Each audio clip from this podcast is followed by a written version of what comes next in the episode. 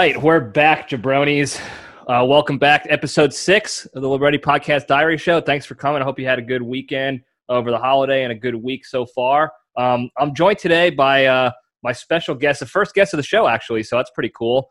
Um, my brother, Nick Libretti, uh, up in New Jersey. We're doing a little Zoom action. Uh, Nick, thanks for coming on. I know we had a lot of technical difficulties trying to get this working, so uh, I appreciate your patience and uh, helping make this work. So thanks for being here. Of course. I, when you said special, I thought you were going to say special friend, and I'm like, that sounds a little weird. Today I got my special little pal. I got my special little helper. this is my special friend. I'm transitioning into a homosexual with my brother. no, that's not true, folks. I don't know. With that shirt, we might be. This shirt? Yeah. Well, we'll talk about shirts later, so we'll get into we have a whole, later. We have a whole shirt section. Yeah, we have a whole section dedicated to shirts. We have a whole so. department. yeah. Um, but we got a lot. We got a lot to go over today. It's going to be a long one, which is great. Um, so let's just jump right into it, um, and uh, let's step into the cage. All right. Oh no! Not the beast! Not the beast! Ah! Oh, my eyes! Eyes! Okay, so today's cage fact is sponsored by Vito's Undershirt Emporium in Bergen, New Jersey. Vito has only the finest quality undershirts around of all different sizes, shapes, and colors, and even the best certified pre owned undershirts back in his bargain rack. To get yours today, visit www.sweatstain.com and use promo code GINZO for 5% off your first order. You don't, you don't heard what happened to him, right? No, I, I haven't been. I mean, I, I, used to get shirts from him back when I lived in New Jersey. But well, he's you know he, they they they got him on on tax evasion. Oh, so he's uh in yeah. the clink, or well, that's why his wife Lorraine is running the business, but that's why she's doing all these sales because she she doesn't know how to run it.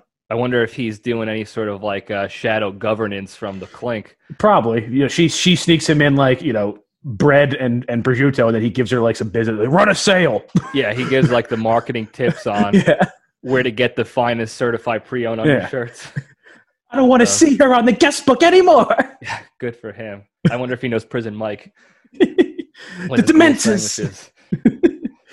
uh, so, so um, but yeah, so today you actually got you brought the Cage fact, so that was pretty cool that you uh, you know you you grabbed the fact for uh, from Nick Cage and you're going to present it to us. So what do you got today?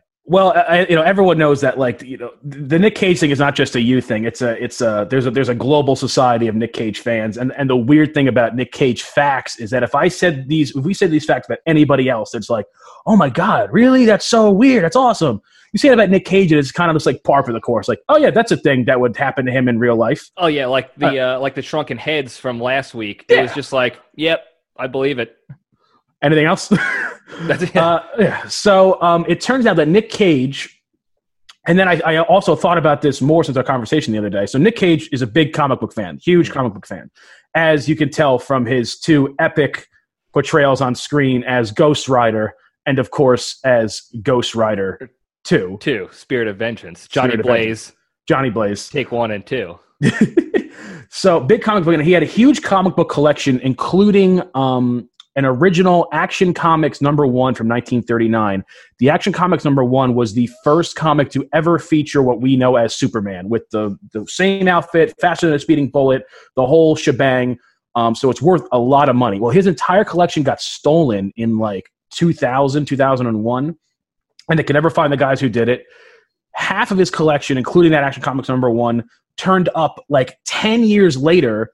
Some guy bought like a storage unit, like Storage Wars kind of thing. Like somebody didn't pay, oh, so they put it up for auction. Like a, yeah, yeah. So the, this guy bought the storage unit and then like just saw these comics. He was like, "Oh, I'm going to sell these online," not knowing that they were stolen. Well, it pops on you know like some registry because it was listed as a stolen item. Nick Cage gets it back, and then he sells that comic for like two point one million dollars.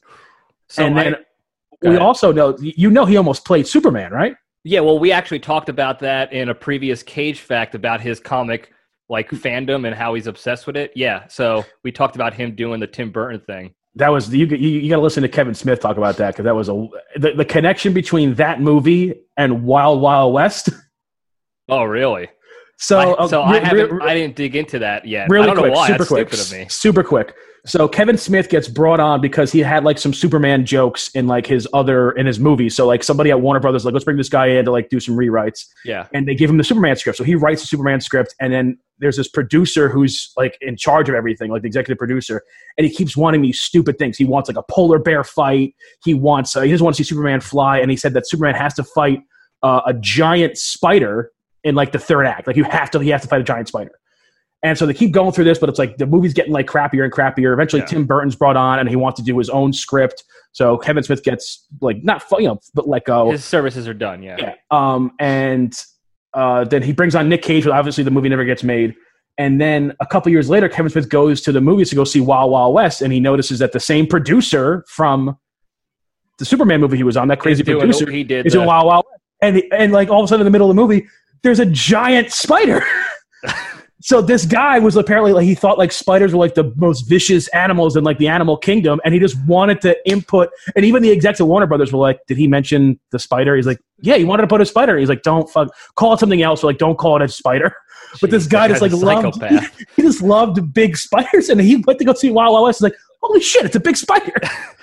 Like that guy was determined. Like it doesn't matter what movie. It could have been like Crazy Stupid Love, and there's going to be a giant spider sneaking into This- Ryan Gosling's bar this- scenes. Yeah, exactly. This guy, I don't know. He he, he apparently he got to start in the business. He was Barbra Streisand's hairdresser, and then through her became like a producer on some of her movies. Then he was the big producer on the first Batman, the Michael Keaton Batman, and then he did. He wanted to do this Superman movie, but he like didn't want to do. He's like, I don't want to see him fly. I don't want to see him wearing a, a suit.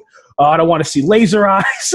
I'm like, so you just, So you just make want your you just movie, want dude. you just want a guy to like fight a spider, Yeah, you just you just go film it on YouTube. Like, which by the way is a great Nicolas Cage film, just him fighting a spider. oh yeah. I mean, they they, they can hundred percent make that movie, but it just can't call be it, like- Superman. No, it's just Nick. Cage. They call it like arachnid or something. It's just Yeah, Nick Cage it fighting a spider. I don't know, just like put it The on spider- just the record it Spider cell phone, Like this is Nick Yeah. Cage being Nick Cage, and then he's fighting a, a giant spider. Oh, a Black Widow. Oh. I'm gonna steal the Declaration of Independence. I'm gonna steal this You're a tarantula. spider.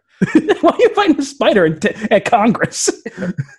uh, but there, there's there's my your family's name. there's your there's your cage fact for the uh, for the week. Cool. Well, thanks for that. That's pretty cool. And it kinda What kind of what kind of coffee kinda- you drinking? This is a Death Wish coffee Oh. today, so Not Black a Rifle? sponsor.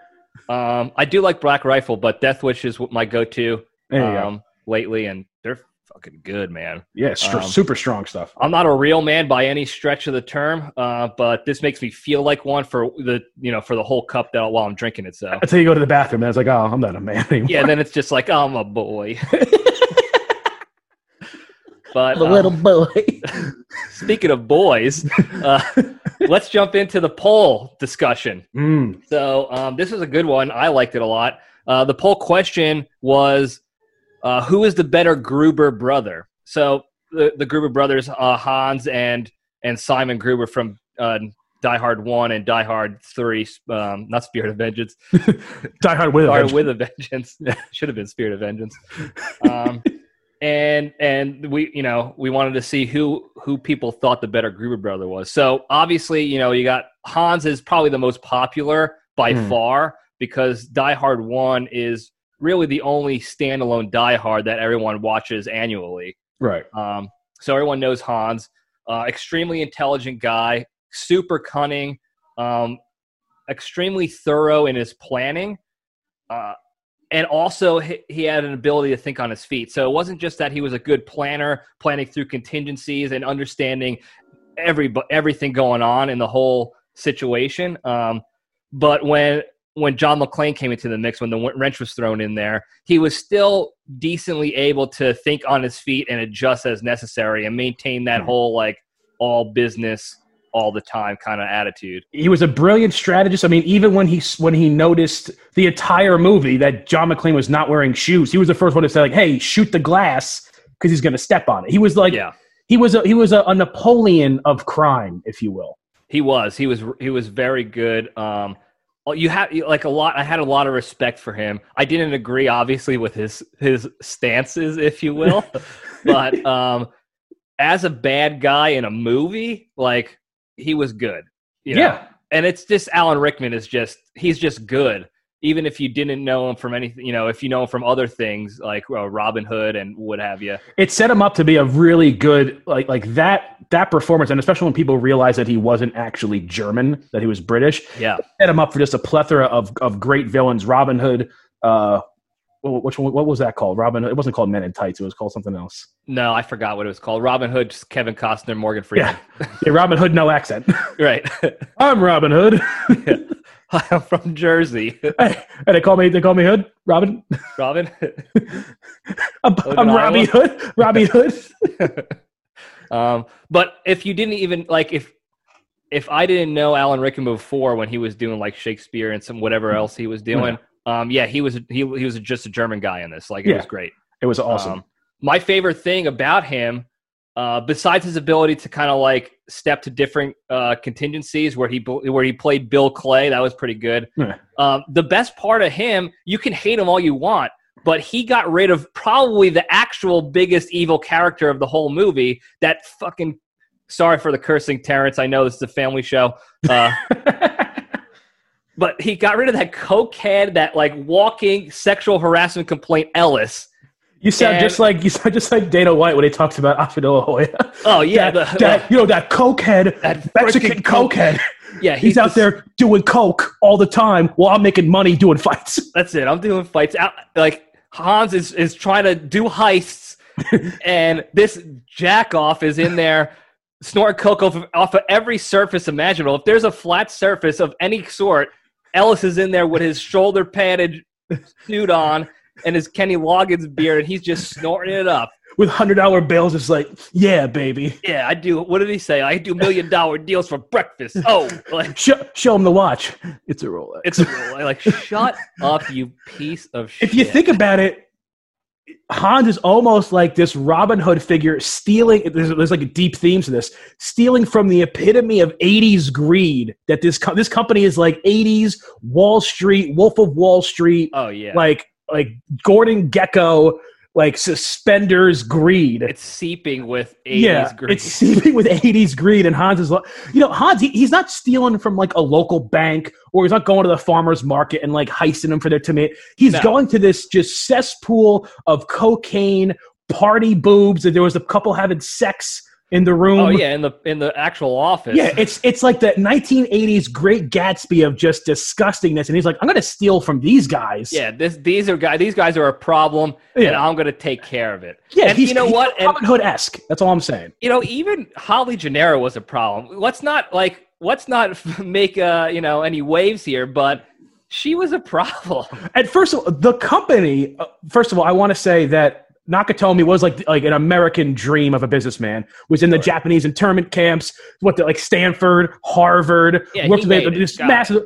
But it was kind of a racist company, or like a very a very um, old fashioned company. When she's yeah. like like oh, it's a Japanese company, and like I get farther by not being married, like by not using my married name and saying I'm single, I'm right. going to rise farther. What kind yeah. of company is this? Yeah, but not to mention the fact that Holly Gennero made the choice after she was married to choose a job over her marriage and family, like to keep. Yeah, this going. wasn't like they were dating in high school. Like, oh, I got the scholarship to like no. UCLA. I'm going to go. Married. It's like you're already married with kids and a family. Yeah. Like if you can get this big job in LA, there's some firm in New York City that's going to hire you. Right. So more power to Hans for for yeah. targeting that, and that's that goes kind of back to his intelligence. It's like yeah. he knew like this is the place to target all these pieces of trash in here. Holly Gennero is obviously disrespecting her husband. You got that piece of shit Ellis.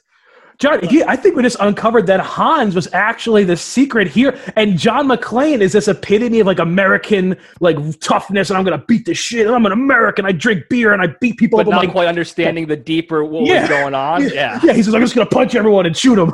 but Hans is like Hans Booby. Like he's just trying to. I'm doing this for you, John. Yeah, he's just trying to to take he's like the, re- the representation of like the culture in Europe. Like we're gonna take down this American juggernaut of greed and evil. Yeah, I kind of like him even more now. Yeah, we gotta write a thesis paper on this. Yeah, we should. I'm sorry, somebody should have like Greg and his film school or whatever, uh, your coworker. But uh, I'll tell him.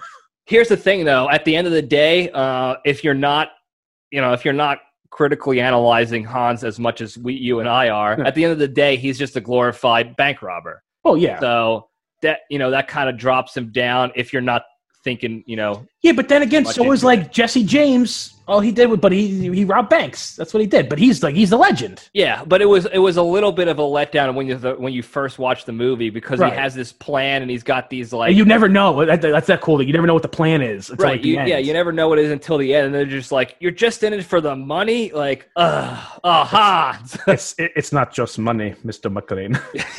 it is millions of dollars. yeah, it's a lot of money, It and it's also from very questionable businessmen.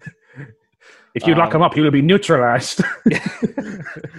but yeah, so moving over to Simon. Um, again, there's a lot of there's a lot of similarities between Simon and Hans. Simon is unbelievably smart and cunning as well. Um, I feel like he was more thorough and diabolical than Hans as far as pre-planning, um, because he added in that vengeance against McClane. He had the puzzles that he had to pre-plan and make sure everything worked perfectly. He had to trick the entire city in New York and their, um, you know, corrections officers or whatever, whatever they're called, you know, the judicial system, uh, and get you know get them going one way while he stole all the gold bullion um, at the Federal Reserve. So I think he was more thorough in that regard, and he was unbelievably smart in his ability to make it go off pretty seamlessly. also, you got to give it to him. Simon Gruber in phenomenal shape. When you see him with that with that blue, when he's wearing that blue tank top, Oh, Jeremy Jeremy Irons just ripped in '94. Whenever this movie came out, Yeah, he Like, was solid- svelte, if you will. I feel like he was more of like an actual on the on the ground, like boots on the ground mercenary. Like he he actually went and killed people like in jungles and like fought. Like he was like like that kind of like field commander, whereas Hans was more of a an overall like a business strategist. yeah, Like, he definitely had a- some. Uh, he definitely had a body count before this. Yeah, yeah. um, and you're right. He he had a, he had a very good plan, and yeah, he was able to fool everyone. Um, no one saw it coming. But the the problem I have with first of all is Simon even a German name because I feel like Hans Gruber super German, Hmm. and it's just like Simon. Simon's which German esque. But I feel like they did that so they could have the whole like Simon says like part Yeah, of it. yeah. Like Simon says do this, and he has to go with the with the jugs, remember with the water jugs, and like fill in one And third. fill in that and all. Yeah. Yeah. Um, the problem with Simon is that he let his per now we could talk about blind loyalty all we want. He let his oh sorry about that. He let his personal feelings interfere with it. You got to look at Hans. Even at the end of the movie, when he when he's just like throwing the money in the bag, he only has Holly as a hostage to like just like as an escape. He doesn't care about. He's not. He's not like, oh, let's go find John McClane in this burning building and kill him. He's He like, let's get this out. money and get the hell out of here. Yeah, he just wants Simon, from the start, is incorporating John McClane into this plan. Listen, I get the vengeance, and listen, it worked for a portion, like a long part of the movie. It was working, but this guy at this point, John McClane, is a bona fide national hero. He stopped a hostage takeover of a corporation by himself. He stopped a hostage takeover of an airport from like armed Green Berets by himself. All right. What, the, what what's his name from NYPD Blue didn't help at all. Jimmy Smits. No, he did not. He was a real problem. It was a real piece of garbage. yeah, Sipowicz, real problem. Yeah, he he fought the guy who owns McDowell's from Coming to America. John Aston, I believe. John. Aston. Yeah. He did. Oh, he was also the um the chief of uh something in West Wing. He was the what's the head the head the head military guy in the government. Um, Joint Chiefs of Staff. Joint- yeah, he was the head of Joint Chiefs. Yeah, he looks like one. Yeah, yeah, he's awesome. Uh, but he so he's like been in the paper. He's a bona fide national superhero. Like, wow, this guy's taking out all these things by and Simon's like, I to. I want to Yeah. take him out. That's who- that was the thing. He targeted him. So it, obviously, like he was already successful just about in getting the money and getting out almost unscathed. Um, uh, just imagine how much easier it would have been if he just did the money heist instead of the. That's what you do is you you do the money. You don't involve John McClane because then no one knows who you are. John McClane doesn't even know Like, this is kind of related to. It. You steal the bullion. You wait six months, invest it. You know, maybe buy some properties. Uh, you know, get get a you know get some like a mar- uh, money market account going, and then you just hire like the best sniper and just jump on his way to go try to salvage things with Holly again. Well, yeah, but th- I you mean, just shoot him. look, I mean, we can obviously it's easy to Monday morning quarterback, but here's the thing that here's the thing that I have to give credit to to Simon, and because we've talked on this show about blind loyalty, and how how like uh controlling how it how it has like such a stronghold on you based out of zero logic whatsoever. It might, it might have started out logically, but that blind loyalty um, just has a stranglehold on you. Um, and to his credit, he didn't even like his brother. I think they even mentioned in the movie on the in the third movie that like they weren't even talking. You know, they didn't like each other. Hans certainly never mentioned him in the first one that he even had a brother. Yeah, he's never he's never like, oh, I wonder, what's you know, my brother Simon did this once. There was Yeah. never like any mention of no, him at that all. blind loyalty to his family, though, he like that controlled him, and that even that that got him to even start his plan out with, "I'm I'm including vengeance in this." There's no question. Don't even ask me to like. Don't even argue with me. This plan includes heist and vengeance simultaneously. There's no no ifs, ands, or buts about it. Johnny, I, listen, I, I I love you to death, but I'm going to say something here that you might not agree with. Blind family loyalty has no place in the high stakes robbery game. No, it doesn't. No, I, I it agree. has no place in this. No, but that's only because you and I can talk from an outside view of blind loyalty. Han, uh, Simon was deep in it.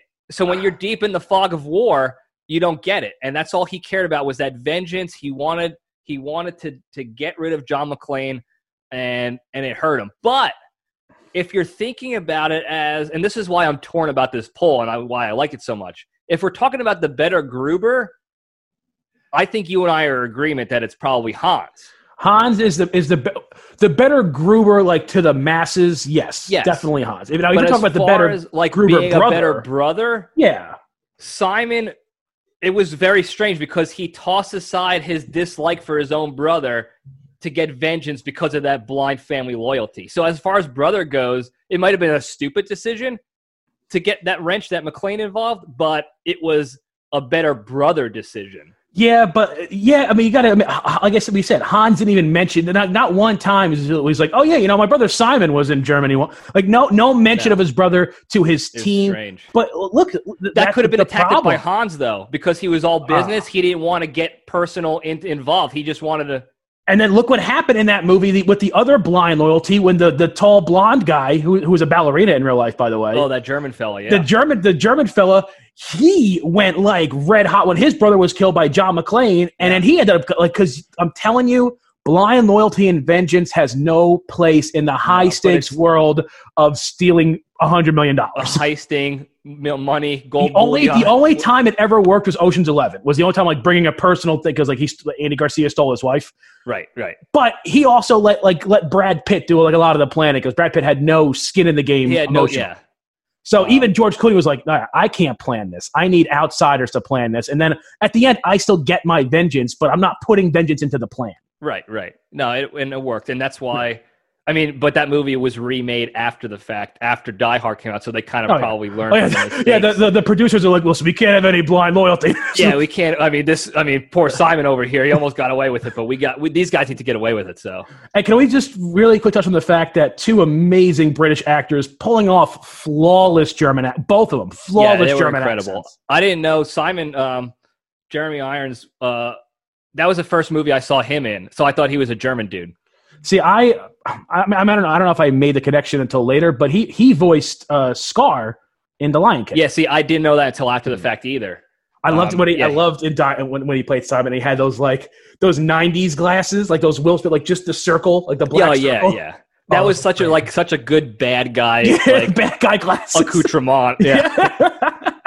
that Um, and like sitting in a club alone watching a singer practice. Yeah, smoking like, like- an unfiltered Lucky Strike. Yeah, that's like like late '80s, early '90s. But like if you wear those sunglasses or if you sit alone in a nightclub watching a singer practice, like Yeah, you're you're the, so evil. those are the only two people I can wear those that can pull Yeah. those off.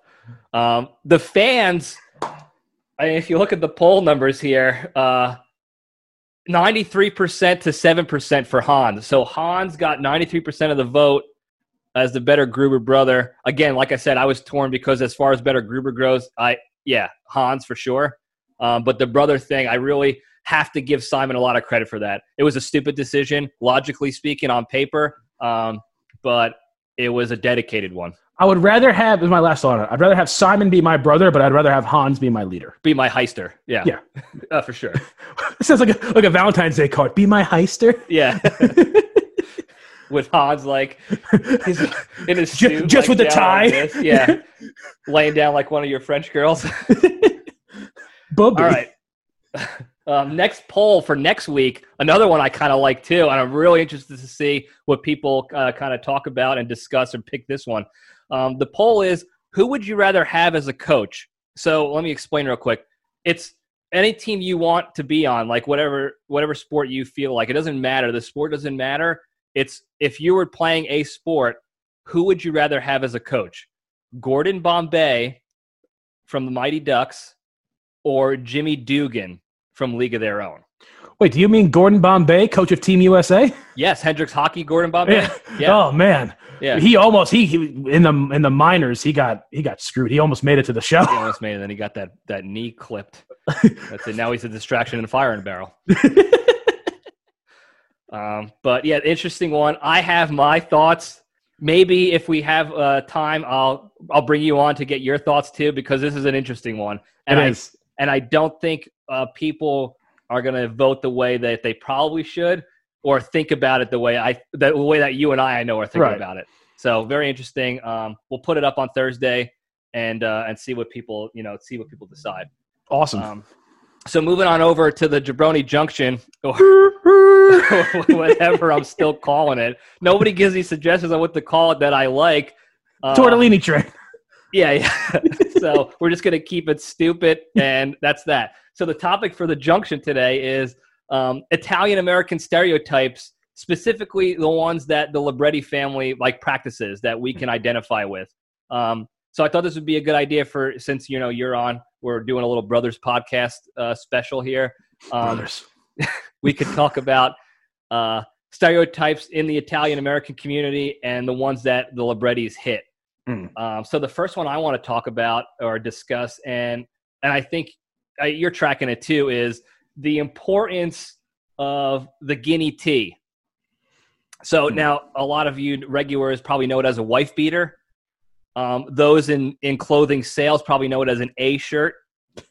Uh, Those of you in the in the fashion world. right but we in in the italian american community who think we're real italian but we're not uh it's a guinea tea it's a guinea t-shirt so um that's it's and it's one of those things where it's like it's a rite of passage to be able to wear it you have to be worthy of getting old enough and mature enough and italian american enough to to be able to wear a guinea tea every day um, you can't just no, but not really. Not really. Many people can just like wake up and put on a guinea and, and be No. able to sport it. So, um, the one thing that like that I really liked about the guinea's appeal when I was a kid was that when you looked at a guy in a guinea tee, there was aspects of of everybody who wore it. There was certain aspects of the guinea tee that like were uh like undeniable. Like they were Right. part of the shirt.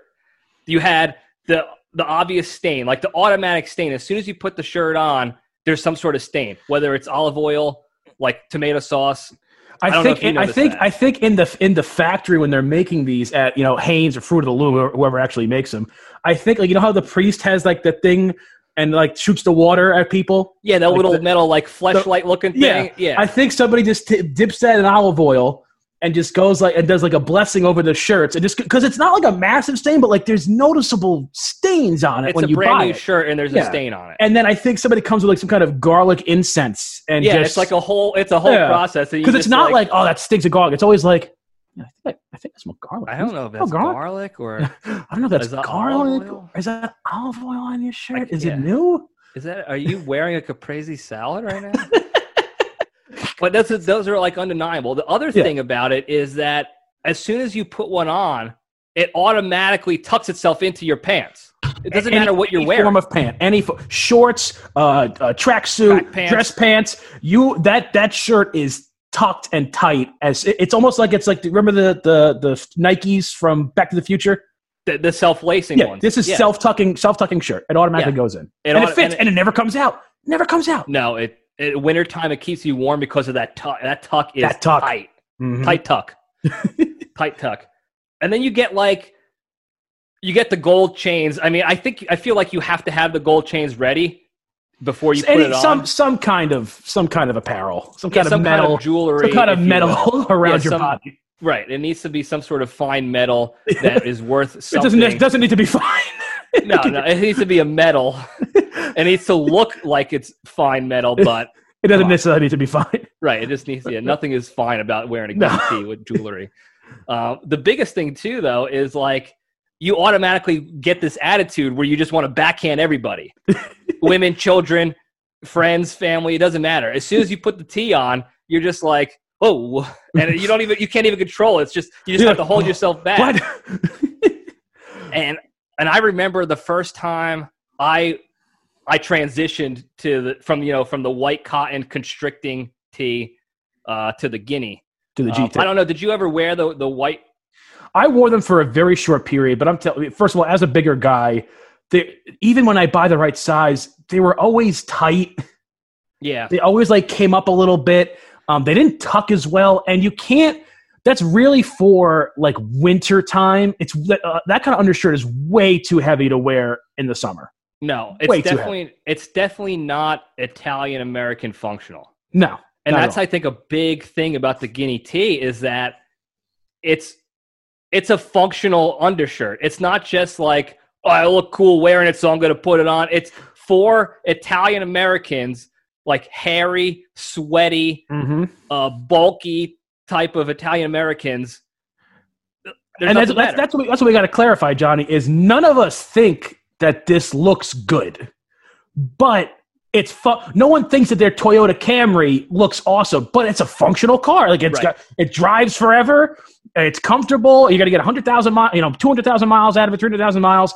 It's good on gas. Like the Guinea Tee is we we're not wearing it as a fashion statement. We're wearing it because this is exactly what our God-made body type requires. Yeah, uh, I will say this: the the Olive Garden version of Italian Americans, like the Jersey Shore, like frauds, they wear it because they think it looks good because they're not They're appreciative. working of- out and they think that they have muscles. Right, and they don't understand the reason for the like why it came about. Is because we needed to let our hair breathe, our chest hair breathe and flow. The, the to- oils seeping out of our Right, body. we needed our olive oil, like it needed to wick the olive oil away without getting on our outer shirt. Yeah, that way we, we could take that, we could squeeze it over some bread. Yeah, yeah, over like a little nice toasted Italian bread Yeah, uh, to seep seep it up. yeah. Give Uh, it a good, sop it give it a good sop job. That's right, a little mop action. Uh, it can it, it it auto tucks so that when it's winter time, you don't get a breeze underneath, uh, which is very important. I, I don't think people realize that, especially if you have an Italian grandmother. Do you remember when you got your first one? Yes. So when I, I'll never forget it. Um, I was in uh, like seventh grade. I was playing CYO basketball, and one of our one of my play, you know player friends on the team A shows up teammate? to practice. Uh, we'll call him Dave. Uh, shows up to practice in a guinea tee, and he was showing up. Usually, he he wore the white uh, shirts as well because he you know he's Italian, so he understand he understood that you had to transition you had to earn it. And he shows up, and I told him I was like, David, what what do you got going on here? There's a whole new look for you, like something's different. You're glowing. and, You look beautiful, baby. right. And he's like, he goes, he's like, my grandfather bought this for me last week and he said I was ready. He goes, let me tell you something. It changed the game for me. and he told me everything. He's like, it tucks, it wicks. My, my jump shot is better. My J is better. he was so money. He didn't even know it It was so funny. fucking money. And and I was like, all right, well, I gotta go. I gotta go have a sit down with the big boss to to see if I'm ready because I felt ready and I wanted to be so ready. So I schedule a sit down with Big Margaret Libretti, our grandmother, and Rest everybody in the family knows when Big Margaret was alive, she was the keeper of the of the tome. yeah, she was. she was the big boss. Um, you went through her for everything, any sort of guidance, approval, what have you, Recipes. anything. Yeah. um, so I went to her and I said, "Grandma, uh, I think I'm ready." And she and she knew exactly what I was talking about. She goes, "I think you're right. Let's go." And I and I knew exactly where we were going. And You weren't you were you weren't you weren't going to like Saks Fifth Avenue. Like she wasn't taking you on like a pretty No. woman shopping spree. No, we weren't even going to like a dollar store or any sort of clothing store, any store that you would be like, this is where you could probably get an undershirt. We weren't even going to like an enclosed like there wasn't even in, in a building. No, we were going to the place that the only place I think Grandma Margaret loved more than being around her family, and it was the flea market at the Aqueduct or any sort of flea market. But this particular one was Aqueduct Racetrack in New York in the parking lot, like every other weekend in the summer, flea market. And she was there. She took me uh, in her Ford Taurus station wagon with all the cuts and stuff in the ceiling all the, of the the thumbtacks. all the thumbtacks to hold the ceiling up. and we drove over there and and I was feeling good. So I had to prepare. So while we were walking through the circus that is the flea market, I stop and I grab myself a quick pair of uh, ten dollar Oakley glasses, Folkleys. And I, you know, I slide those puppies on, and now now you're looking good. now I'm looking good. I'm feeling good. I'm feeling like Ken Griffey Jr. back in the day when he wore the flip versions. They weren't quite as cool, but I was I wasn't as cool either. So I was just like, I'll I'll get these starters. This is the this is adequate for the amount of cool I am at this moment. I feel uh, right, Yeah. right now. Yeah, and I was and I and I had a little pep in my step, a little strut, and we hit the we hit had the a, had a salami and flour sandwich in the car. Yeah, yeah, yeah. You had like a toasted. It was nice, and we hit the guinea tee table, the guinea hut. tee rack. the rack. Yeah, and it was just this guy. He was of course wearing one. It, it was weathered, you know, more stains than you can possibly imagine. and he sees my grandmother, and he just goes, "Is it for him?" She goes, "Yep." Grabs a pack, a five pack. He si- sized you up with his eye. Like I know what size it is. Yeah. He just grabs it, and it says in masking tape on the pack, "Guinea teas." G I N N Y written in Sharpie marker, Yeah. and the the box is in like a it's like an old box of forks. Yeah, yeah. It's like an old plasticware from a diner. yeah. and he pulls it out and he goes, "Here you go." And I remember my grandmother, uh, she gives it to me and she said, because she knew, she goes, "When you put this on, you're gonna, you have to go and train. You have to go put it on in your room, um, because as soon as I and I did, I listened to her. As soon as I put it on, as soon as I put it on, tucked." Backhand ready to go, and I was like, "Oh, thank God I listened to Grandma Margaret because I would have hit her. I would accidentally hit her. She would have been prepared. She would have known. She would have. She would have been ready. Like, no, I, I told you. Yeah, she, would have been with a grab to Yeah. stop and then a spoon right out of the purse, right out of her satchel to bop me on the head and be That's like, the- I told you. That's the only way to reset after after a, a guinea attack. Is you got like nope, and you got to hit it with a spoon, and it resets the body. Uh, yeah, you need that quick hit, like that humility shot. and uh, but I'm glad I practiced, and every and every day since I wore that thing. Um, the only reason why I'm not wearing it now is because I'm washing them all. So I'm wearing like what I guess you could call a formal guinea tee. Yeah, that, that's that's a, that's a dress a, a dress tee as they would a call dress tee, yeah, yeah, Yeah. So this is something like I would take, you know, like a Tinder date or a Bumble date out uh, to Fazoli's fast food Italian. Uh, Drive through pasta. yeah, it, is drive through pasta, and it's like one of those things where it's like, we're shit. You want it or not? Uh, or shit, but here's a coupon. here's Oh, a all coup. right. Yeah. Well, I'm Oh, not going to cool, say yeah. no. I'll take a girl out. Nice gal out there. Um, but that's that was the first time, and again, I never looked back. No, no, nor, No. nor should you. I think I, you were a uh, little earlier in the game, though. Yeah, I was. So, Johnny, you were always you were always way more normal. You you fit into society way more than I did. I came out of the womb, and they were like, "This guy, there's too much Ginzo going on here." There's Like, a they- lot going on they- here. yeah, they they had to. They actually wrapped me in a giddy tee as like my swaddling swaddle. cord. They they cut my umbilical cord like pesto shot out. Oh yeah. like they were like, "We got to calm this kid." So I he, I had to be trained from an early age because if I had gone through the same like you know like seventh grade. Um, I would have just gone on a slapping spree. Oh yeah. just, yeah. just just started smacking everybody, and then just like and you couldn't go. You couldn't start out snorting, with the white. snorting like ricotta cheese, Yeah, yeah, like shredded parmesan, and you're just like some kind of like hits. Ginzo Scarface, Yeah, Scarfaccio. yeah, carpaccio. uh, but Uh, you couldn't even wear like I. I don't. I feel like if you wore the regular cotton white T-shirts like the Hanes for too long, you would have been. It was too constricting. It was like a straitjacket. You would have become Yeah. like a serial killer. no, Because no, all I- I- those guys, they all wear them. Like if you look like Ted Bundy, uh, Kaczynski, I was gonna say Al Kaczynski, but it's um, they all they all wore regular they all, cotton, they all like- wore the regular cotton. Yeah. That style, the regular cotton T-shirt went out in like the 40s. Like our maybe like our grandparents or their friends, like they would kind of wear Oh, yeah. that. But now, if you They wear, like, it's just, and that's also because they were all super thin. They were Depression era children, and like you know, like fought in the war. Uh, You know, Grandpa Libretti might have might have worn a couple of those those long those like short well, probably part of the uniform. yeah, bec- and also he was he would eat whatever he want, but he was like burning fifty thousand calories a day working in a junk shop. But Yeah. he was so thin that He it was wasn't it wasn't yeah it wasn't heavy. That wasn't that wasn't heavy to him because he was such a thin guy. right. Anybody Yeah. with any kind of girth.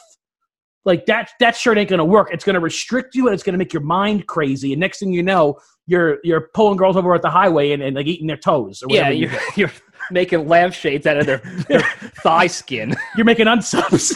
yeah, which is another sponsor we'll talk about later Unsubs. Oh, But yeah, I, I, and I'm glad actually. I wish I was older, but I'm also glad that the doctors found that out as soon as you popped out. yeah, I would have been a problem. mom's stomach. They were just like, "Oh, we better guinea up." Because they Johnny, wrapped. I would have turned into who we're going to talk about next if they if they didn't get me under control 100%. quick. Yeah, I would and have turned we'll into- just move right into it. So the next thing, um, the next thing on the list, the stereotype list, and and every I feel like every culture, every kind of family has this. There's all these stereotypes for each family dynamic, would have whatever, and then there's always the one person in your family that checks all those boxes, Right. And they stand out in the in the crowd of your own family, in the crowd of stereotypes. They're the walking stereotype Yeah. and and for us it was uncle jabroni um, will protect the innocent uh, to caveat before we even get into it uh, i i love him to death the like he's our uncle we we love our He's, family and he's, he's, a, he's a good he's a great He's uncle. he good was such a good dude. Yeah. um, one of the nicest people so thoughtful he calls us on every holiday he's always emailing us and making give sure you the we're give you the guinea tee right off his back. he would he honestly would even if it meant like he had to go just downgrade full of juices. Yeah. yeah, even if it meant he had to downgrade and give up his juices to somebody Yeah. else, he would do it. Yeah, Uh, so I love him to death. And all of this is, um, it's all just funny stuff. It's not bad at all. It's all just funny stuff that we notice about the walking stereotype. right. Um, now he's a New York City Italian American. Never been to. Italy. No. Well, not once, I don't think. Uh, but the way he walks and talks and acts and tr- and like every everything about him, his interactions with life, you would think that he was from the motherland and he's representing the motherland But in there's his there's he's so if if the motherland like if actual Italians and Italian culture were like a picture, he's like the Picasso of that. oh yeah he's this abstract like the eye is where the ass should be like it's it's not really italian it's what this and i think you said it best he's like this propaganda Yeah, yeah. If if Yeah. we were fighting in World War II, if we were fighting New York and New Jersey Italian Americans instead of the Nazis, the propaganda that they would have been pushing out drawing wise would have been Uncle Jabroni. Like his look was just like, this is the enemy. Like this is the guy. like it's just him with like like a frying pan with sausage and like a cigar in his mouth yeah, and like the the pan is like Yeah. the he's got this chest hairs like draping over into the pan, like from this far away too. It- yeah yeah he's a walking stereotype and and like from top to bottom too like his his prescription eyeglasses are they're aviator glasses and they have that slight tint. They're not shades. I've They're never like seen the- his eyes. No i never seen them i've never but seen his not, eyes. they're not eyegla- they're not sunglasses they're eyeglasses and he looks like that guy from law and order that one skinny oh uh munch? I think so yeah with the with the tints yeah. indoors and that's and you can never see what he's thinking or in deep into his eyes or who he's looking at when he's but here's the thing is like he's not thinking so it's like you're not you're not No. missing a lot No, he might be giving you the the Maloikia, the evil Yeah. eye, but he's not. There's not a lot of deep thought into. Yeah. It's just simple, like, how you doing? Oh, Yeah, like the kind of guy who orders like calzones for the table. yeah, as an appetizer. yeah, but like Where- everybody like, he's like, else. get, a, get a couple calzone. Like, there's not multiple. Cal- you order one calzone. There's not. I don't even think they exist in multiples. I think every restaurant has one. they want and they're like, oh, hope nobody orders it. It's not good.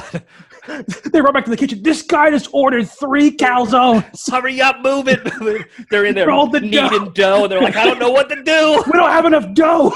I'm losing it here. Uh, just uh, uh, the way he first of all, we got to talk about his apparel. Oh yeah, well oh, we got to talk about the mustache first. Oh, God. Because that's all his facial, his facial apparel. Yeah, the facial accoutrement is his. He's got a full man's walrus mustache, like a Wilford Brimley. Mhm. It's I don't I don't know the I don't know like the ratio, but it's probably at least fifty percent nose hair.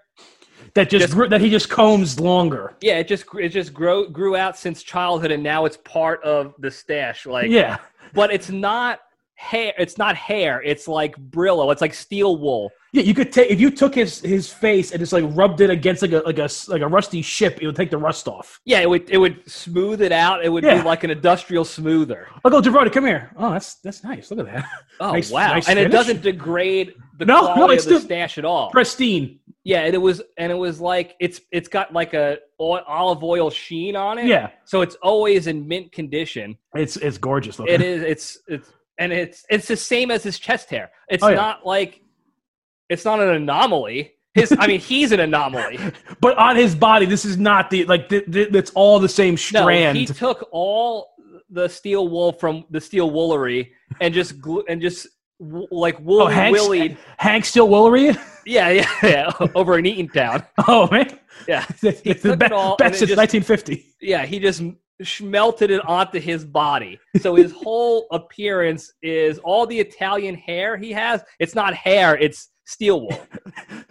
And They, they, just, they just throw him in like the center of a cannon to clean it out. Like they, attach him to a stick. yeah, that's the bore, the bore cleaner. yeah, Like, just gonna clean out this. yeah, they this just cannon. put him in like the circus human cannon. and they're just like, yeah, Jabroni, clean this out. And he's like, you got it. Oh, Give it a give it a good clean job. yeah, and he shoots out with the tree finger point like this. Oh, calzone me.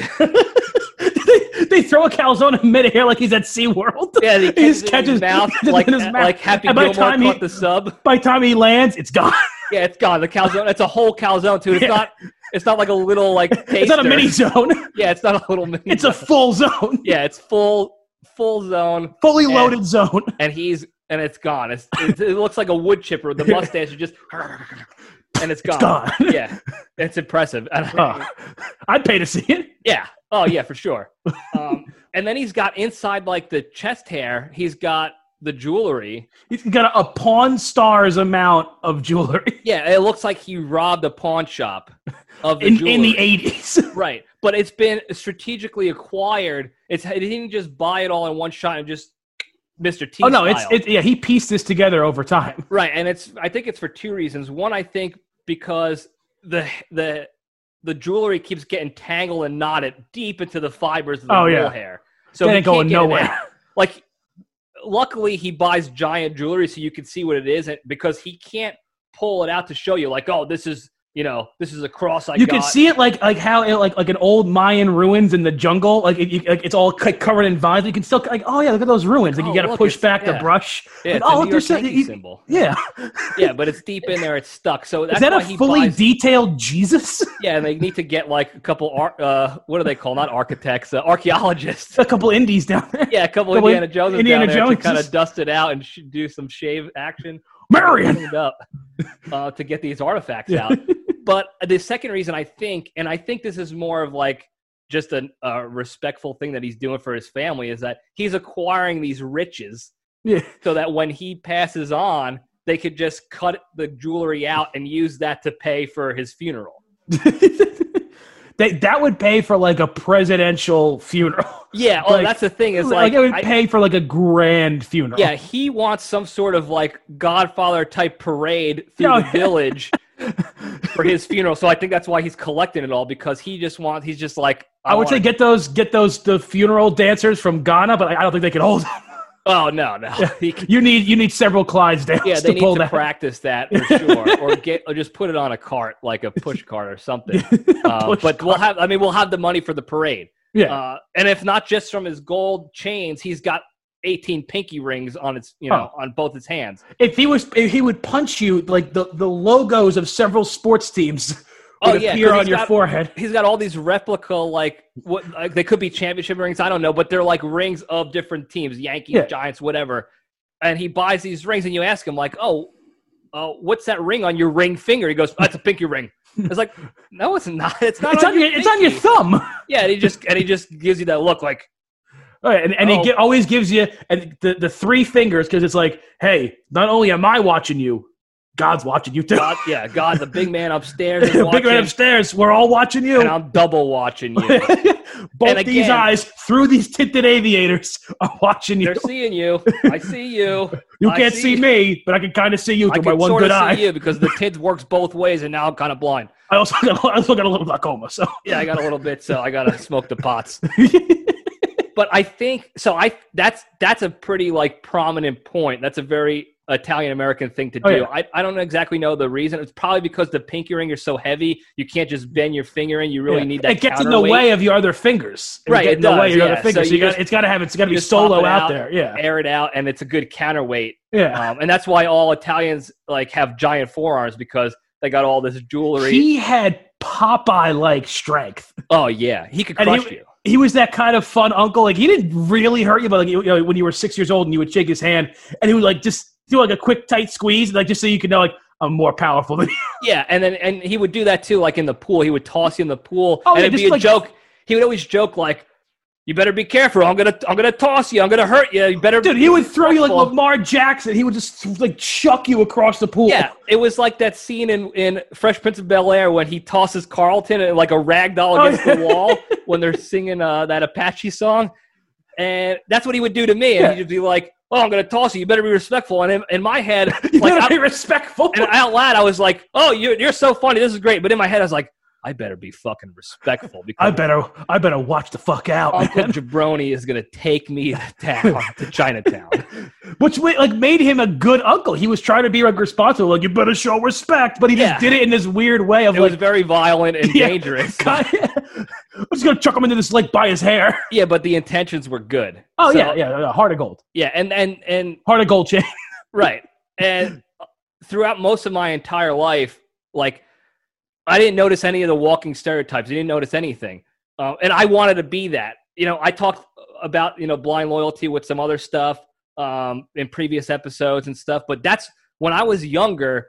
That's what I wanted to be. Like the guinea tee was the rite of passage, and Mhm. then wearing the chains and being that tough guy and walking around and like you know giving those joke threats to like waiters and restaurants Yeah. like oh if you if this chicken parm isn't good you know i'll send it back like like all those little things that you thought it was like oh my god i want to be this guy and when then I say I said extra meatballs, yeah sir, we gave you eight. Doesn't look extra. he go yeah he's like i don't think you heard what i said what what i think you might have heard was give me a lot of meatballs but i said all the meatballs in a calzone Is this Coke diet? I don't think so. i don't think so send it back His Get outta in the waiter's face. And that's what i wanted i wanted to be that guy because he was a tough guy he looked well respected in his community his circles And it wasn't until my high school graduation party um, that I was like you. There's always that that, that come to Jesus moment that that enlightening. You know how like Scientologists, like when they're in, when they're deep in the cult, they think it's great, but then when someone Yeah. when they get out, they're saved, they get pulled out, they're like, oh my god, look at all this. That's what it was for me. It was like seeing the Matrix for the first time. Right. Um, and it was at my high school graduation, and we had friends and family there. It was at that bomber restaurant at the Caldwell Airport. Um, That, I wonder how it got that name. oh yeah, there was a, a family member who dropped a bomb in there years before, Years ago. uh, years ago. uh, so they probably changed the name for that. But it was a nice place. It was right on the airport um, grounds, and there was family and friends there. So it was a mixed bag of of stereotypes and culture. Right. So you kind of everyone kind of blended in. There wasn't anything standing out. And then Uncle Jabroni walks in, and um, my what was he? friend, What was he wearing, Johnny? Wait, hold on. Well, I'll tell you in a second. Right. He he shows up right out of the gate. He's grab he he shows through the door with like a side dish of fried calamari, fried calamari, and he's got it like he's eating it while he's walking, and it's dripping down on his what I can only imagine would be like like a volunteer pallbearer's uniform. He he had a black suit And this is sort of like a casual event, like it was like a business casual. People were wearing like Yeah, like dad, polos like dad, stuff. dad wore like like like a, like a blue, I think like a like a blue dress shirt and like khakis. Like yeah, it was no, like that no kind of. tie or anything, Yeah. whatever. And he shows up full black suit, black button down shirt with only two Button, buttons. button down, literally. yeah, button down. Like only two buttons were buttoned, and one of them was tucked, so you can only see one button actually buttoned. Everything and it else was, it was bursting through the seams. yeah, it was like yeah, it was like he tried to button it, but the the steel wool was not having it that day, and he had the chains tangled. Yeah. And he could have been wearing a tie. I don't know because he wears ties even with the, the shirt unbuttoned, Yeah. regardless. Um, and he only wears two types of ties: a black tie or, the a white, tie. like he's some kind of like weird Harlem like musician from the 30s, like the Yeah. white tie and the Like black he's a, yeah, like he's a Harlem Italian Duke Silver jazz musician. Like I work at D'Agostino's funeral home on the weekends. Yeah, and I, I play saxophone and I and I collect uh, donations You know, and I my, carry my, caskets out. my mother went there. They did a beautiful job. They do great, great job, great job. Great and they job. pay me in wafers and wine Rest in peace, mom. and calzone coupons. So CCs, as I call them. he looked like that, and Yeah. he, of course he wearing the tinted Yeah. uh, glasses, and that was like I didn't notice it. It was fog of war. I didn't. I was I was deep in it. Right. I had my gold high school ring. I had my chains on underneath. I was ready. My guinea tee on underneath. You were on the ready. precipice. You like you were right there. I was ready to transition. I graduated high school, and then the transition was going to become post-op stereotype. Like Right. that was what it was going to be. And then my um, old JV baseball coach and mentor, uh, Rich, call him Rich. He comes up to me. I'm having a conversation. He stops me. He's like, "Who the hell just walked in?" and I was like, "Who?" And I look over. I was like, "Oh, it's Michael Jabroni." And he goes, "What the hell is going on with that guy?" And I go, "What do you mean?" He goes, "What do you mean? What do I mean?" He goes, and he's like gives me like a slap on the head, and he goes, "Take a look," and he shoves, and he shoots my head out. And he's like, "Oh, look at look at that!" And that gave me a chance to like give him the once over, the up and down, if you will. And that's when the moment of clarity hit, where like I saw the Italian matrix ones and zeros, or like Italian horns, like in green going up and down. And he, when he knocked the clarity into me, that's when I saw and I looked and I was like, "Oh my God, what am I becoming?" and it was like in slow mo, and like that Pagliacci music is playing from the Untouchables. Oh yeah, and it like slowly, as like marinara drips onto his drips down shirt, into the stain. and Everything he's just starts, like just eating calamari. yeah, everything else out around becomes blurry, and he's just illuminated, and it's slow motion. You know, like in Untouchables, where uh, the getting- the uh, baby carriage is falling Yeah. down the. That's what it was. It was just like oh, like I was getting shot in slow Yeah. motion, but I was watching this all happen. I was like. What is going on with my uncle Jabroni? the bookkeeper, he's on this train. He's on the train. That's what it was. He was the bookkeeper. I was like, oh my, I couldn't believe it. And I looked, then I looked at myself. I, did, I took a look internally, and that's when I hit me. I was like, I've been deep, deep in the game for way too long. And I got out, and, and Rich pulled me out of the cult. This this this time. hand th- through a sea of olive oil. This hand reached and, and saved reached you. through the thick pesto sauce and yanked Just me out. grabbed you from the depths of ravioli. right, and not before I could grab one more piece of bread because I still maintained some of. Oh, you still you roots. you don't you, you can't waste. It's, you know, No, you can't. No, no, no. I had a quick a quick mop and I pulled out and I and I had to get out. And that was probably subconsciously part of the decision why I went to college in Florida was to kind of remove myself from the Italian American game. oh yeah, and just go to that panhandle of normalcy that is Florida. right. I had to go some I had to go to a different extreme because I needed I needed that quick like a rehab, like an intervention. I needed out and into some other circus act immediately. And when so when, show. people when people really need to calm down and like live some kind of normal life, where do they head? Daytona Beach, right. Florida, That's right. And I became the Hooters capital of It the was. world. It was like a walking like Hooters like bar scene. Uh, It was like a walking Hooters commercial on meth. yeah, it was on. It was on everything. Every everything was a Hooters. Gas. It was like, welcome to the Hooters gas station. What can I get you with your tits? And I was like, I don't, whatever. I don't know. Just the You have Coke? good. I Sure. guess I need gas. but yeah, I needed that. I mean, I didn't. I I still dove deep a little bit into the Florida scene, um, for a while. But at that point, I was mature enough to know like I had controlled, you know. You checked yourself. Yeah, I checked myself before I wrecked myself. Yeah. and and then the military helped me. I moved around. I Yeah. immersed myself. I, kept, I became a chameleon of the culture. But Mm. I always remembered that moment of clarity Right. in my high school graduation.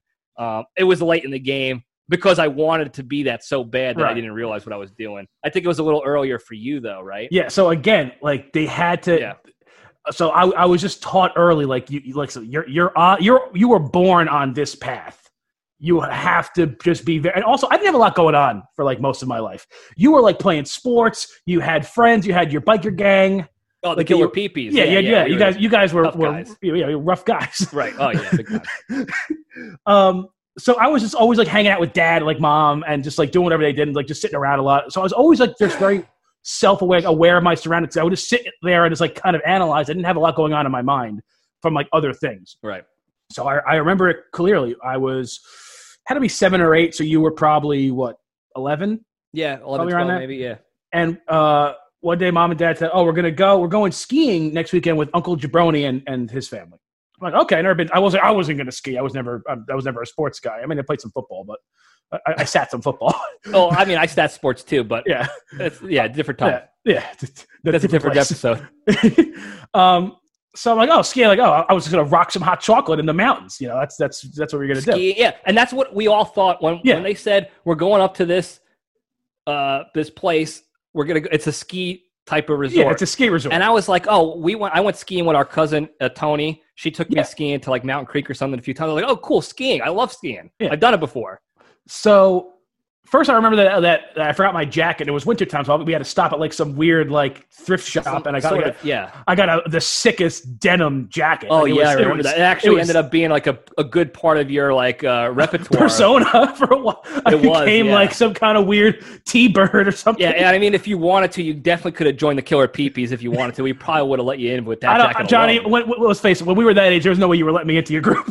it was tough, but that jacket was a very, very big play. I'll tell him to keep quiet, but like just just look at his threads, man. Yeah, check out that jacket, guys. Come on. So we we hop in the station wagon with the with the seat in the back facing the other way, yeah, and we head wood off. panel, the wood panel. Yeah.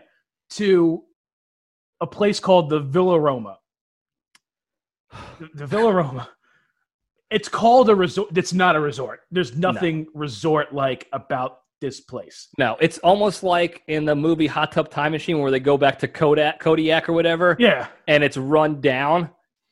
This, this it was like that, but it wasn't really run down though. It was like It was it wasn't dirty. It was or it was dirty. But it wasn't like like trashy. It was like like there was garbage everywhere. It was just like it hadn't been updated since 1950. no, it was built and then it was cleaned pretty regularly, but that was it. There was no redesign.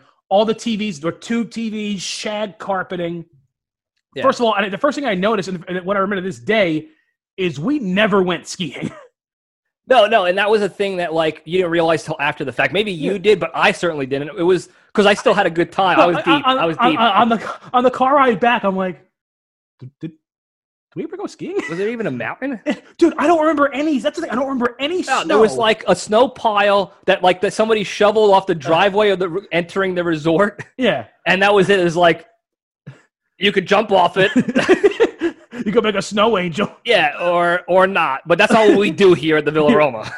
So the Villa Roma was it was like it's like this place where not our parents' generation went, but like their parents Yeah. went, like in the fifties. hmm But and like you know, our parents were smart. Dad realized that like when he was a parent, going to the same place his parents were like it's not going to work. So they would go to a different place. The and then like now, change. yeah, and now our generation. But Uncle Jabroni was in this weird like enclosed time capsule of like, oh, my parents went to the Villa Roma. I gotta fucking go there because it's great. It's great time Right. and all it is it's it's just stuck it's like the shining it's just stuck in time in Yeah. like 19 it used to be It's a time warp. Yeah it used to be hopping so like the Villa Roma was like a big deal like Tony Bennett uh, Dean Martin like the Rat Pack guys All those uh, guys. Joey They- Bishop like these guys used to Big play timers. there. Big yeah, timers. big time Yeah. now it's like the worst Frank Sinatra in person. You know how at the end of like a Rat Pack show, Frank like would take his tie like under the tie, like oh these last two still gonna get Yeah, casual. he's already got like a full set going. As he's been singing Yeah. for hours. He's got He's a, couple Jack martinis deep. He's got a cigarette. All right, let's sing the "Darling, You Left My Heart." Yeah, This guy shows up to the gig at 4 p.m. dressed already like gig. that. Yeah, like tie already undone. He just stinks of like anisette.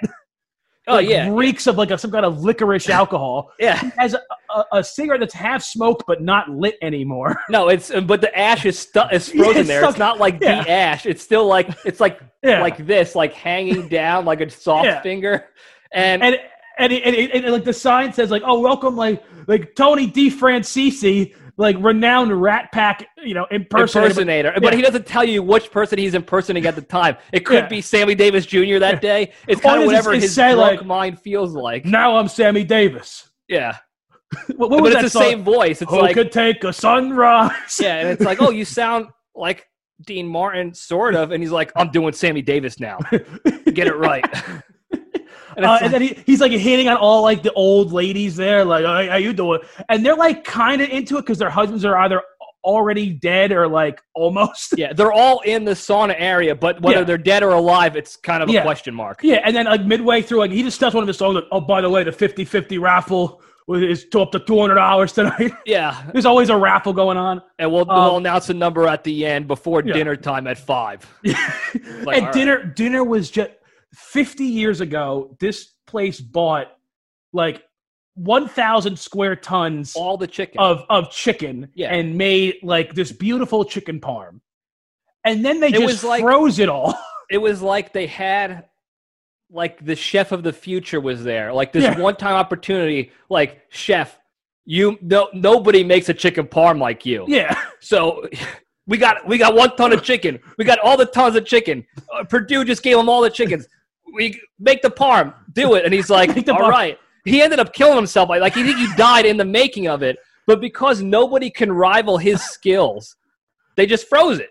They just froze. And then every time like there's new get they just reheat it. And then even if like someone only eats half a piece, they don't throw that they take that piece back, refreeze, it, Refreeze it, yeah. and the next night they put it like on a sandwich so you can't see what it looks like. right So it's, it's just been endless amounts of old defrosted chicken parm. Yeah, it's freezer burn. It's like miracle chicken though because it Yeah. never goes. It's it just keeps coming. Refreeze. It's, it never goes totally bad, but it's ne- definitely not good. No, it it doesn't taste bad. It's not like you eat it. You're like this is rotten, but you taste. it, You're like This is not this good. is several decades old chicken, and I don't know how they're doing it, but it's not bad yet. You find like a receipt in it, and you're like Woolworths.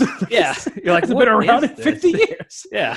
Um, so the food, the food was just terrible. Oh yeah. Um, and then I remember, like, I remember, like, there was an indoor swimming. Like, oh, we're gonna go to the pool, Oh the pool. Yeah. and every every body of water at this place, whether it was a pool, a shower, a lake, whatever the body of water is, it was like a sauna hot tub. It Yeah. was hot.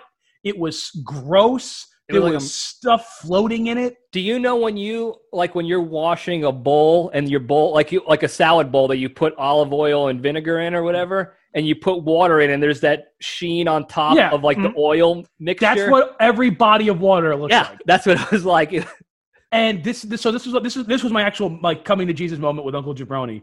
Is we're gonna go swimming, and then I see it. He's sitting in the hot tub or the sauna, whatever, and it's, it's so humid and like they're, The- are they're you talking like the dry sauna or like the jacuzzi hot tub? the jacuzzi hot tub. oh, there was like six of them lined Yeah. next to the pool. Yeah. And he's sitting, he's smoking. A, I think he was smoking a cigar, and like you know, this was like in the '90s where you could smoke indoors. But like we were still Ew. kids, and I see it, and he's sitting there.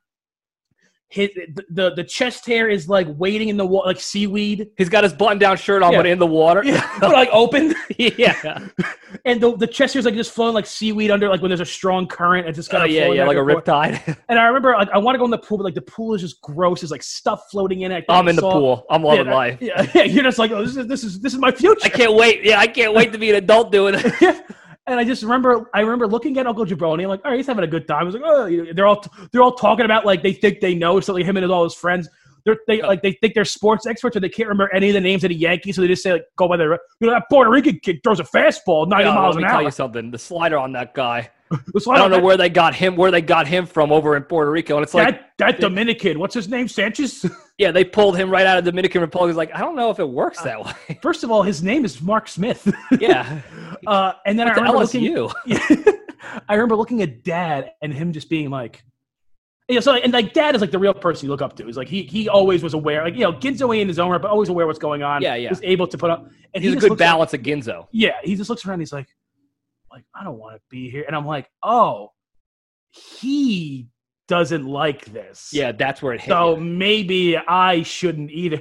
Meanwhile, you're out there. You're like tossing like uh, boccaccini balls. Oh yeah, yeah. And they're like, oh, this is great. That's great. I oh, I love this. I'm juggling bocce balls. Like I'm, I'm looking at the little. They have their little gift shop, and the gift shop consists of like pinky rings and jewelry only, and like black button downs and guineas. And I was like, oh my god, I, I'm so happy to be here. I can't wait to be an adult want doing same I don't want to go home. And meanwhile, Yeah. I'm like, I think we should all go And you're home. like, uh, but because it's because I had been trained, like I couldn't.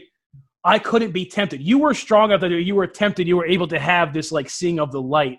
If I went down that path, Johnny, to this day, been. No, you would I have would have been. been. I would right have been now. covered in in cologne, Yeah, I think. suit. Yeah, I said I think it would have been against your will, like an addiction. Oh, yeah. Mine was a desire. I Yeah. wanted it, and I got myself too deep in the game. Right.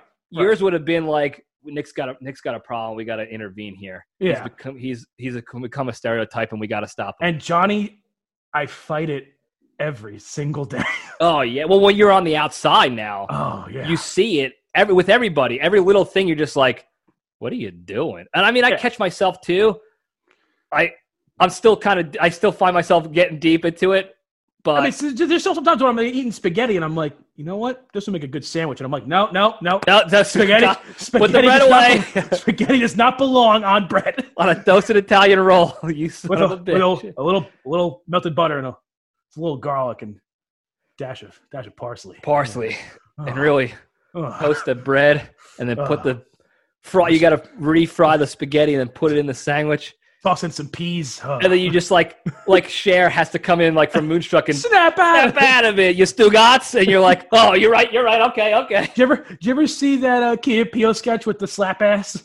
I don't think so. No. Oh, you gotta watch it. When he's like, the, they're like all Dominican baseball players, and the one guy's addicted to like slapping guys' asses, and he's like, I want to slap it. He's like, That's- no, do not, do not slap it, Rafi. That's it. That's what. That's what you needed. Yeah. You Every once in a while, guy my, my roommate Pete just like stops. He's like, no, put the bread down. Yeah. Well, that. But but your but your mindset is like, I need to stop it. Yeah, because it's a it's a problem. Right. Mine is if like if I put a tracksuit on for too long again and jewelry, I'm gonna be like, I want this again. I re I re want no, it. but it would take you a while. For me, Johnny, I'm like, I'm one calzone away yeah, from you're just one, jumping in head first. You're one poor calzone order away from. You can like you could so you you're like an addict who like I could still like smoke some marijuana and like be cool. Like I don't have to go like hardcore into the stuff. Right. I'm like no, if I see like a hard seltzer, I'm done. Oh yeah, Like, yeah. Uh, if If I see one thing that's kind of like this, I'm done. yeah, if you see like a San Pellegrino Yeah, I'm like an a limoncello right there on ice, you're like. If I have a if I have a, starting to sweat, you're Luigi, like, if I have a Luigi's lemon ice, I'm I'm, I'm finished. yeah, you're just like, ah, ah, I'm losing it, I'm losing it, and someone has to scraping the bottom of the lemon. I, I gotta get it all. Yeah, you just we got to pull you aside like you're like you're an athlete fighting the ref. You're like, come on, come on, cool off, get back into the dugout. Come on, Darryl Strawberry, relax. Yeah, relax. Put the coke down. Put the coke down, Ellis. Boopy. Oh yeah, but again, like I, Good guy. I love Uncle him. I Jabroni. love He's a him great, great Yeah, guy. I don't want him to change because he all that stuff that he does, all that stereotypical stuff that makes it funny and ridiculous is what makes him great. yeah. because we can joke about it to him. We always make jokes. Dad busts his chops all the time. Uh, we're always busting balls. His kids bust his balls. But he's still there to take care of you, to see how you Yeah. always be there for you. And that's he always asks so questions, good. but it's like it's like questions like he doesn't remember like that you're grown up now. So it's like, eh, hey, Johnny, you uh, still playing baseball? Yeah, yeah. No. What was your last game? I'm 35 in the Air Force. Yeah, like no, I'm not playing any more any more sports right now. Thanks for asking. I wish I could like. Thanks for bringing up the memories, but got a, got a girlfriend? Yeah, you. She's Yeah. my wife. Like, yeah, that's what he asked our sister. Yeah. hey, do you, you dating any boys out there? Make sure you tell me who they are, and I'll take care of them for you. And she's like, I have a husband and kids. He's like, I don't, I'll interview him. Don't worry, I'll take care of him. You tell those kids I'm gonna be. Imagine Uncle Jabroni with our nephew. Oh my god. Oh, he no way he can handle. it. No way he can handle. he can handle no. Uncle Jabroni. He would be No. terrified. Yeah, he would. It would be like uh I don't like a Godzilla or like Imagine Uncle Jay throwing you into the pool. You just hear this like bitchy scream. Ah! uh, you're like, oh, you run out there. What's wrong? And he's like, and He's he's like, fine. this, this man is throwing me, and you're just like, and, and our mindset is like, yeah, be respectful. Like, Did you give him any lip? Is that why? did he tell you to be respectful, or he's gonna hurt you? Yeah. So why weren't you doing it? Keep your mouth shut, kid. Right. Like, listen. Oh, and then, and then Grandma Margaret comes out of nowhere and stops the, me. the Thank God. spirit, the spirit of Yeah, Grandma the spirit of Margaret. Grandma Margaret. May God rest Thank you. soul. Thank you, Grandma. She- Thank you, because I almost hit my nephew for no reason. I blacked out. And then she just said like into the head, "Oh my love." like ghost. she just descends back into the yeah, heavens back in. Yeah. until wearing I'm her needed, apron. until I'm needed again. Yeah, until she needs to protect You us just hear grab Margaret.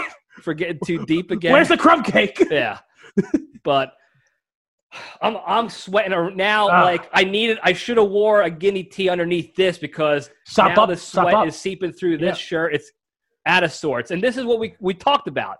It's This is- function. I'm telling you, it's function over fashion. Yeah, this is why we need it because we just had a, a killer conversation, and I'm we're sitting down, and I worked up a sweat and an appetite, and if I I better have some sort of regular American dish because otherwise I'm, I'm, gonna I'm go, gonna go have I'm gonna go have carrots and hummus right now. Yeah I need to eat that or like avocado egg rolls because if not I'm gonna get deep into right, spaghetti not- and meatballs. Let's and not then- get let's not get too crazy with the avocado egg rolls. We well, know you we- know me. I have to know. go crazy the other side because otherwise I'm making meatball subs for the whole block, and I don't know what I'm doing I anymore. think the gravy sandwiches where you just took the wheat bread from the fridge. Yeah, you Like, fold up a half. the Ar- Arnold's wheat bread. Yeah, you put the tomato sauce, the red gravy in there, and it It's- sops up like a sponge. And you just, yeah, I don't want to do that. Oh, Johnny, it's so good. Yeah, again, I, this is my formal guinea, so I don't want to get any stains on. You know, and you know one. what I used to do, and there's a reason I look like this. I would take a piece of the bread, and like after mom would fry the meatballs in the pan, and then add them to the before she cleaned the pan. Oh, the pan had- oil had. pan oil, and the little bits of the of the like the charred meat that was still in it. Oh, yeah. You give it, a, you get a good a good job. I good find ha- myself as you would say, that. a, a good how you doing. A good how you do. Yeah, I find myself doing that now with anything I cook in a frying pan. If I'm cooking eggs, I'll grab a piece of bread. I'm just like, oh, look at all that extra, and I just give it the how you doing, and I just I look at myself like, this is like, this isn't.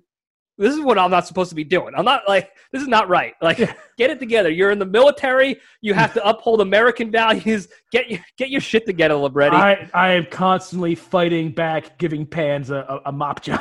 oh yeah, you got it. I mean, Oh.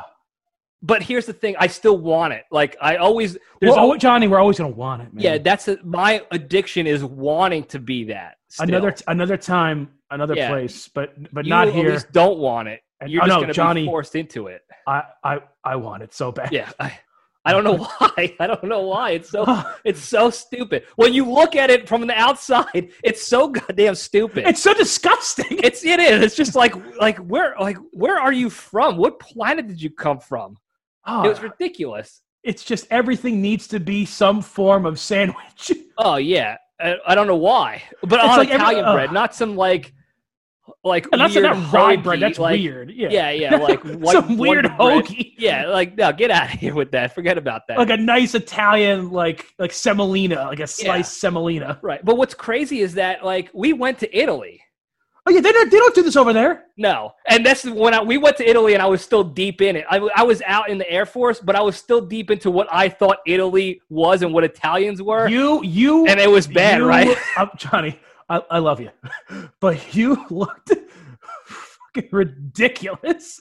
you- But it wasn't like you were just like oh like like a ginzo like oh this is how they dress over there because this is how Italian Americans No, are it was here. what I thought. you thought like they were like some kind of European high yeah Italians. some kind of high fashion. You were wearing blue wingtips Yeah, with no socks. they were canvas plaid. yeah, blue shorts and then like a picnic table shirt. It was like a tablecloth shirt. Yeah. Yeah. button down. Meanwhile, meanwhile, Dad is rocking the the beautiful white New Balance high socks, uh, khaki Shorts. shorts, Yeah. uh, uh, a t-shirt, and then he bought some like uh, Sam Neill from Jurassic Park hat. Like a, one of those straw hats. Like- like yeah. a- but not like not like a good Panama hat, like like like uh, Felix from my job has. no, not like no, a good like like Hispanic, like this just this straw hat that like a from flea market hat, yeah, like a flea market hat. Yeah, for sure, and binoculars for some reason. yeah, like he was like, I'm I'm a tourist and I'm fine with it. yeah. I was like, I could do this. I can blend, and Yeah. I I I chose. Meanwhile, poorly. everyone just dressed like me. I was wearing like like a Mets t-shirt and like regular shorts and sneakers, and they're like, I'm like, oh, especially oh, yeah, in Rome, yeah. Oh yeah, it was just like, oh yeah, And that's what I show wearing. up, and then there's that. There's the knight from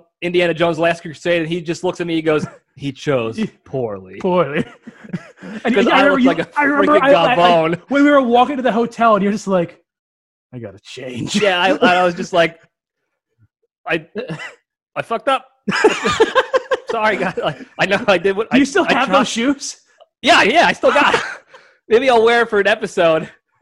I don't want to. I don't want to go down that road again, though. I don't know. They were like bad '80s tuxedo, like when people like wore those those like powder blue suits in the '80s. Yeah, yeah, Like, these terrible. are the shoes that went with and that. I, I, and I say them because I was like, oh, I got a seersucker suit. Maybe if I can, I can match it with that one day. You can't. I tried. nope, Nope. can't do it. No, can't I still it. have the shoes though. I think it's like a reminder, Hmm. a humble beginnings, humility check. But what they did to you years ago. yeah, well, all those years ago. I mean, can you blame me? you can't. yeah, you can't do it. But Uh, all right, we've all right. we got off for a while. I don't even know Yeah. how long it was. You got to make sure hour. that the megabytes are good. Yeah. So, um, thanks for listening, guys. Uh, I hope you enjoyed this one. I had a good time. I'm all I had a blast. bothered thinking about it. It was a great, great discussion. Nick, thanks for coming on. Uh, This was awesome to do. Anytime, I man. know we had a fight, the technical aspect of it, and I hope this works out. Um, but thanks for coming. We got to, we're gonna do it again. No problem. Um, I gotta run. I, I gotta go install mom and dad's new air conditioner. yeah, yeah, you got to go, and then uh, we got to also when the quarantine stuff ends, you got to come down. We'll do it live. do it. Do it live. Do it live. Yeah. So uh, thanks for coming. Uh, Absolutely, man. again. Pleasure. And- Absolutely awesome job. You, you're Yeah. doing a great show here, and I'm glad it's working out for you. Thanks, I appreciate it. Um, why don't you tell everyone how they can how they can find you? Kind of a, a quick a quick how you doing on what you what you do with the JR Cigar World. Sure. So I work for JR Cigar. I'm the social uh, communication specialist. I handle all the social media platforms. I'm also kind of one of the in-house cigar experts. Do all the reviews and interviews. So if you have any cigar questions, you can you know message the JR at JR Cigars on Instagram and Twitter, or JR Cigars on Facebook, or if you want to just follow my personal page at Cigarchitect89. Um, no, it's a cool, it's a cool gig, man, and we're uh, you know we're running a lot of a lot of great specials. But you have any, any questions for for you or your loved ones, Yeah, it's great. I if either of them have mesothelioma, give me a call. give him a call immediately. um, no, I go to you all the time. You you up to my humidor game, and Yeah. I learn a ton. How's, how, how, are, how's it working out now? But the, the, the awesome. All the stuff that was that was uh, dried out and and and losing it, they're back to back to good. You know, they're back, baby. yeah. Oh yeah, they're back. Um, but yeah, go check it out. He's got he's got a podcast too, Long Ash Podcast. I think it's on a bit of a weird hiatus right now. we're doing of a, the yeah, we're doing a lot of like virtual interviews with people right now. But right. So that's on YouTube, yeah. right? It's on YouTube. It's also uh, you can find it on Spotify. You can find it on iTunes. Yep. So go check that out when you get a chance. It's good stuff. Mhm. Um, and also don't forget to check out the Libretti Podcast Diary Show uh, on YouTube. Um, we're at LPD underscore show on Instagram. We're also available on Apple um, and now Spotify too. So Libretti Podcast Diary Show on Spotify as well. Apple, uh, Anchor if you want to do that. Um, I got links in my Instagram page. I'll put links in the uh, the comment section of the YouTube video here, and also in the Apple and Spotify podcast uh, descriptions there. So go check it out, subscribe, follow, uh, tell your friends, tell your enemies. Uh, everybody, you know, should enjoy this uh, this circus act that's this show. um, also, we'll put the vote up. Uh, we'll put the next week's poll up on the Instagram account, and I'll remind people on different you know avenues on how to do that. But uh, thanks again, everybody, for listening. Nick, thank you again for showing up, thanks, and thanks for uh, having me. yeah, and uh, stay strong. And I was talking to your mother just the other night. I told her I thought you were an asshole. She said, Yes, I think you're right. and all.